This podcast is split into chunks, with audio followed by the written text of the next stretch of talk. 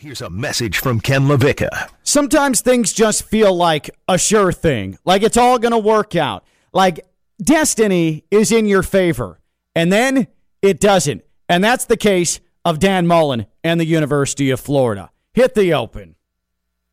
On your mark. Get set.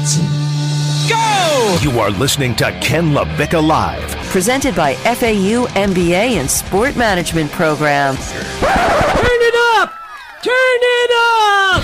From the Anidjar and Levine Studios in downtown West Palm Beach, it's Ken LaVicka Live on ESPN 1063.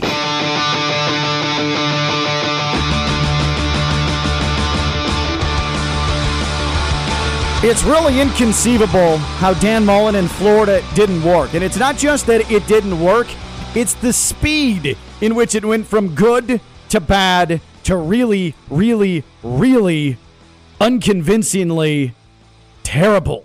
And that is the story of Dan Mullen in Florida. It's Ken LaVicka Live here on ESPN 1063. We are here on a Monday in the Anidjar Levine Accident Attorney Studios, downtown West Palm Beach, Phillips Point Towers, off of the comfortable Intracoastal. And it's Monday, and that means Theo Dorsey, WPTV, News Channel 5, WFLX, Fox 29. Also hanging out is Christina Costanza. Tina, you hear on the home team, 3 to 5 every day here on ESPN 1063. And making sure things run smoothly is Friday Night Lights himself, Stone Labanowitz. And so, Theo, Dan Mullen's gone, just like that. And you and I have talked about it. Dan Mullen in trouble, having issues, things not necessarily going Florida's way. And then there uh, is the issues last week uh, where they're giving up a ton of points to an FCS team. And then there's the loss to Mizzou this week. And Dan Mullen, uh, he of the long time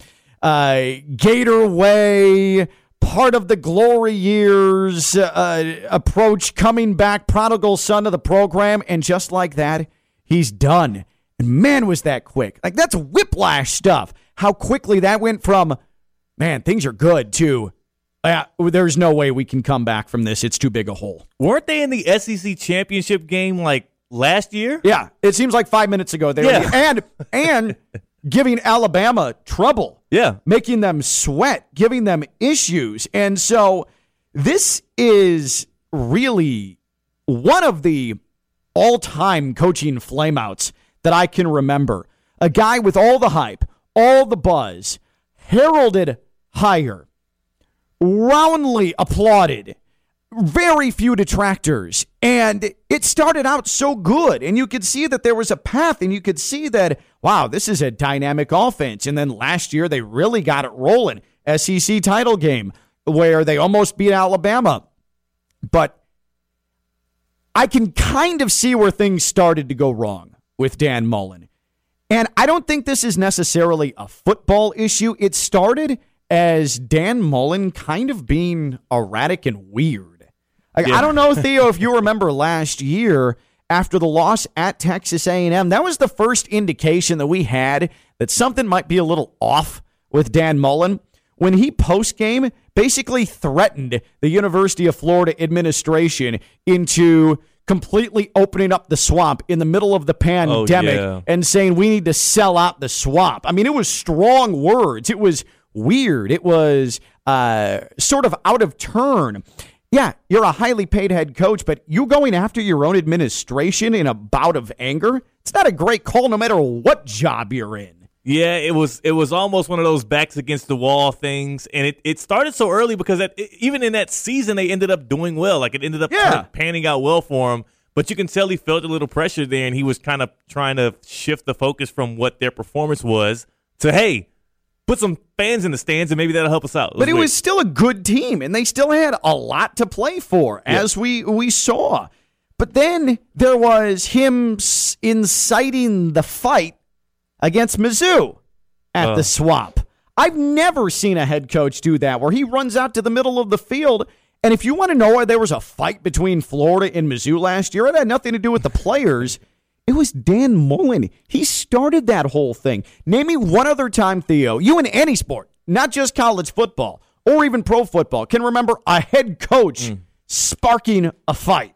Well, you got to remember that he wasn't a head coach that day. He was Darth Vader. Oh, that's right. That's right. That's yeah, right. yeah. So you got to remember he was the evil empire. He was evil. Got Yeah, it. He was just channeling that. You're exactly right. He was getting ready for his post game press conference Yeah. hol- holiday costume, and people don't remember Yeah. he dressed up as Darth Vader. So right, right. That's what that was. Uh, he got that thrown back at him big Yeah. time. Uh, actually, uh, with Eli Drinkwitz, who uh, brought out a lightsaber Yeah. uh, and put his hood up like a Jedi after Mizzou won this week. And when you're getting trolled by Eli Drinkwitz, it probably is time for you to uh, to pack up and, and and head out. And then there was the show cause penalty that we learned Dan Mullen picked up when uh, he lost recruiting privileges for basically a full calendar year. Not ideal, right? Not great, right? And then there's the loss in the bowl game last year where they get throttled, and Dan Mullen says, Oh, well, we didn't have to be here. We didn't have to be here. I go, thanks, Dan. I'm glad that I'm glad for our entertainment you made sure that the Gators played football.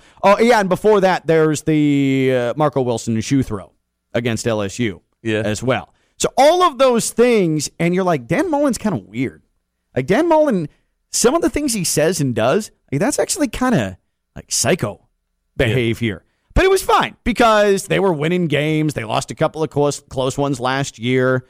But then this year starts, and you have the one close loss to Alabama. Then the bottom fell out. This was just bad football. He couldn't make a decision on a quarterback. And I honestly think that the final nail came a couple of weeks ago when leading into the Georgia game, he's at, or coming out of the Georgia game, he's asked about recruiting. He's like, ah, we'll talk about recruiting when it's recruiting season. Buddy, That's not how it works. not in the SEC at least. You can't you can't dodge a question about recruiting when you have by the numbers underwhelmed as a recruiter in Gainesville. How's that even possible? And then it led to almost losing to an FCS team and then losing in overtime to Mizzou. I think Dan Mullen got fired more for just being flat out weird and erratic than for anything that he did or did not do as a head coach. Like, that's what it sort of feels like to me. And I think Florida kind of had to go that route because you're not fixing that. You can fix things on the field, but if your coach is kind of weird, you're not, and that's fun Steve Spurrier weird, but like detrimental, like kind of crazy weird, you're not fixing that. Yeah, and it was almost best case scenario that they lost to Missouri because if they beat Missouri, it's a little harder to defend firing him. You know, I wouldn't say today, but yesterday. And then also on top of that, if they beat Missouri and then beat Florida State, it's like it seems like he's ending the season on a good note. Yeah. around. So it almost worked out perfectly for anybody in Gator Nation that wanted him to go.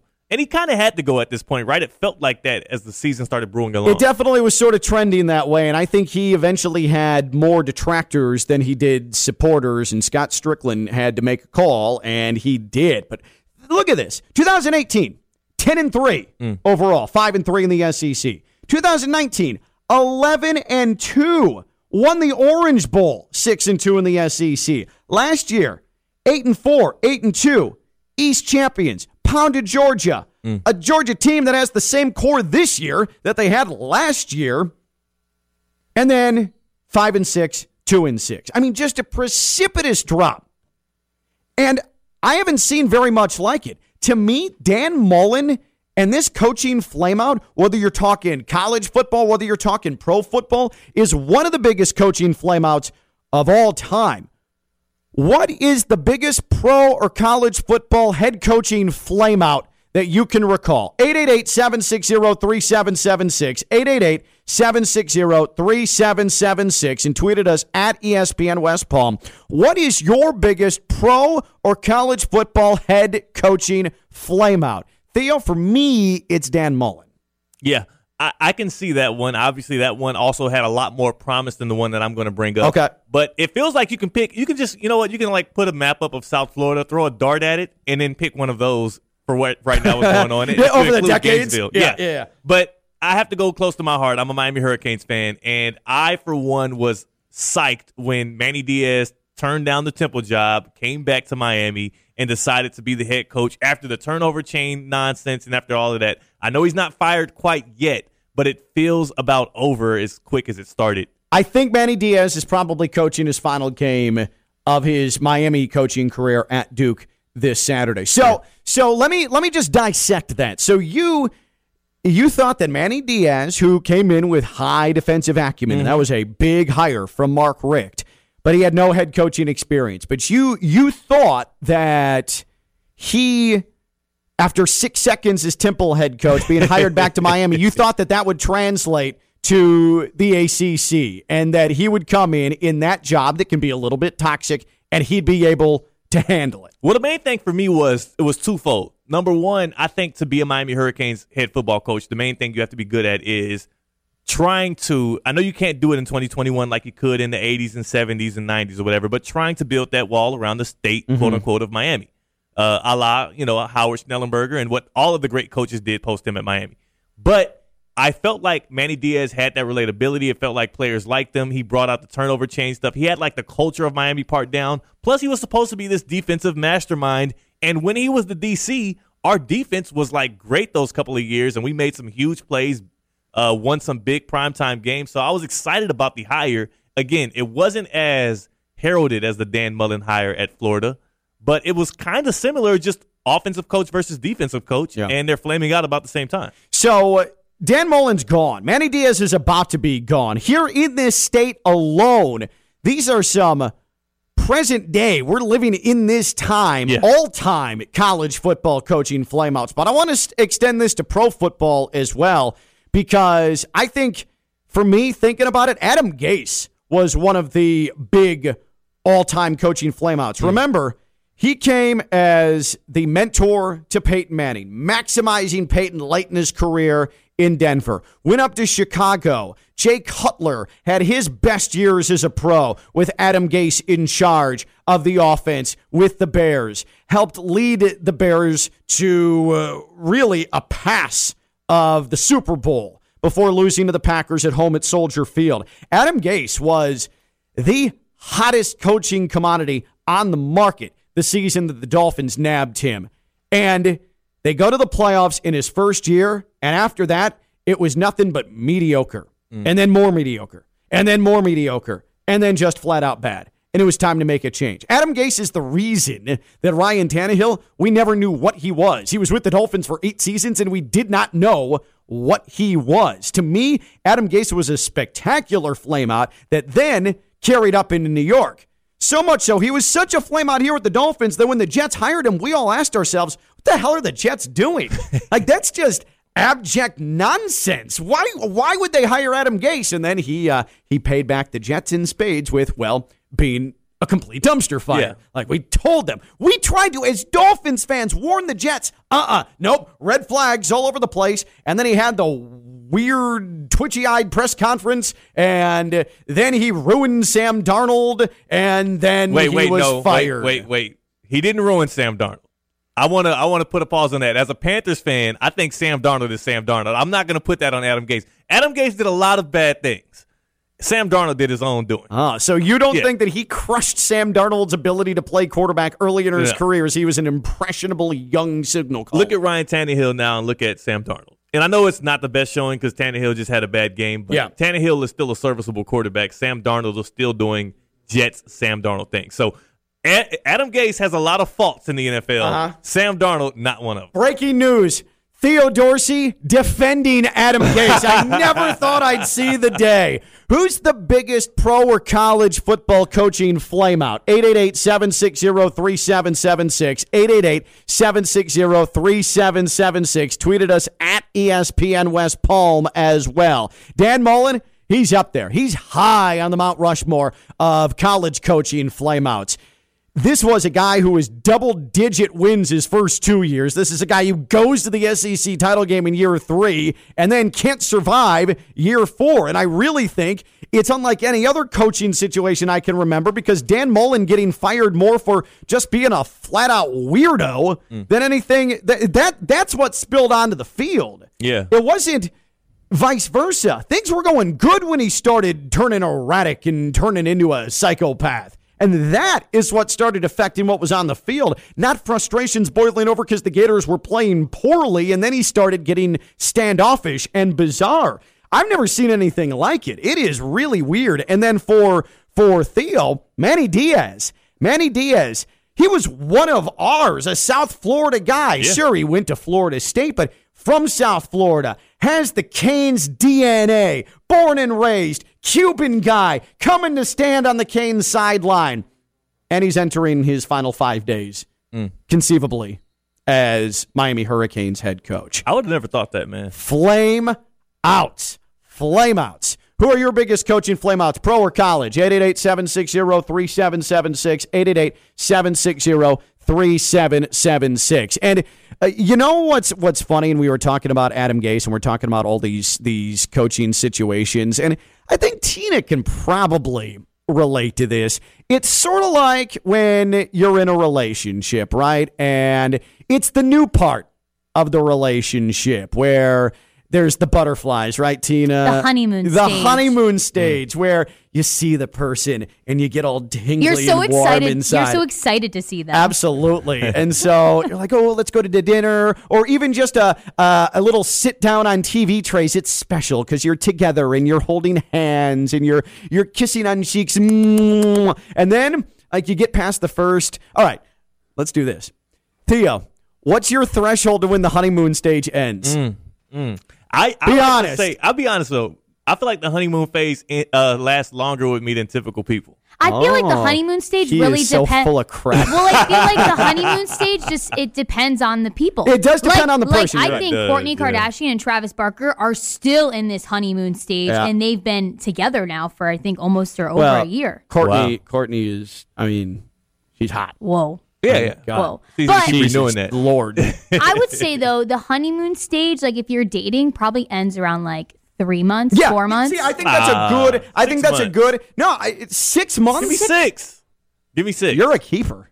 I mean, Yeah. you know, I, I, you know, I'm blushing. Thanks, man. that actually, that's uh, that makes me feel good because I'm with Tina. Like, I think average of all my relationships, it's probably been around three months. I Because you think really that's start reasonable. to get to know them, Yeah. and then you're just you're seeing their true colors. You're Yeah. hanging with their friends. Yeah. You know, I think it kind of ends around there. I think in college football and pro football, the honeymoon stage is probably two years, where mm. you either you either are like, you know what, that's not my life partner, or you're like, hey, I'm ready to propose. After year two, you really generally know if you're ready to get on a knee, or you're like, you know what, I probably should move out, or or you should move out, or vice versa. yeah, because everybody deserves at least one year, Yeah, and in year yeah. two is decision time. Yeah, one year, like that was something catastrophic that happened because if your relationship is an adult, if your relationship ends within the first like month, something catastrophic happened. A mistake was made or someone did something a little sketchy. Yeah, Right? yeah. So in pro football or college football for a program or for a, a, a franchise to say, yeah,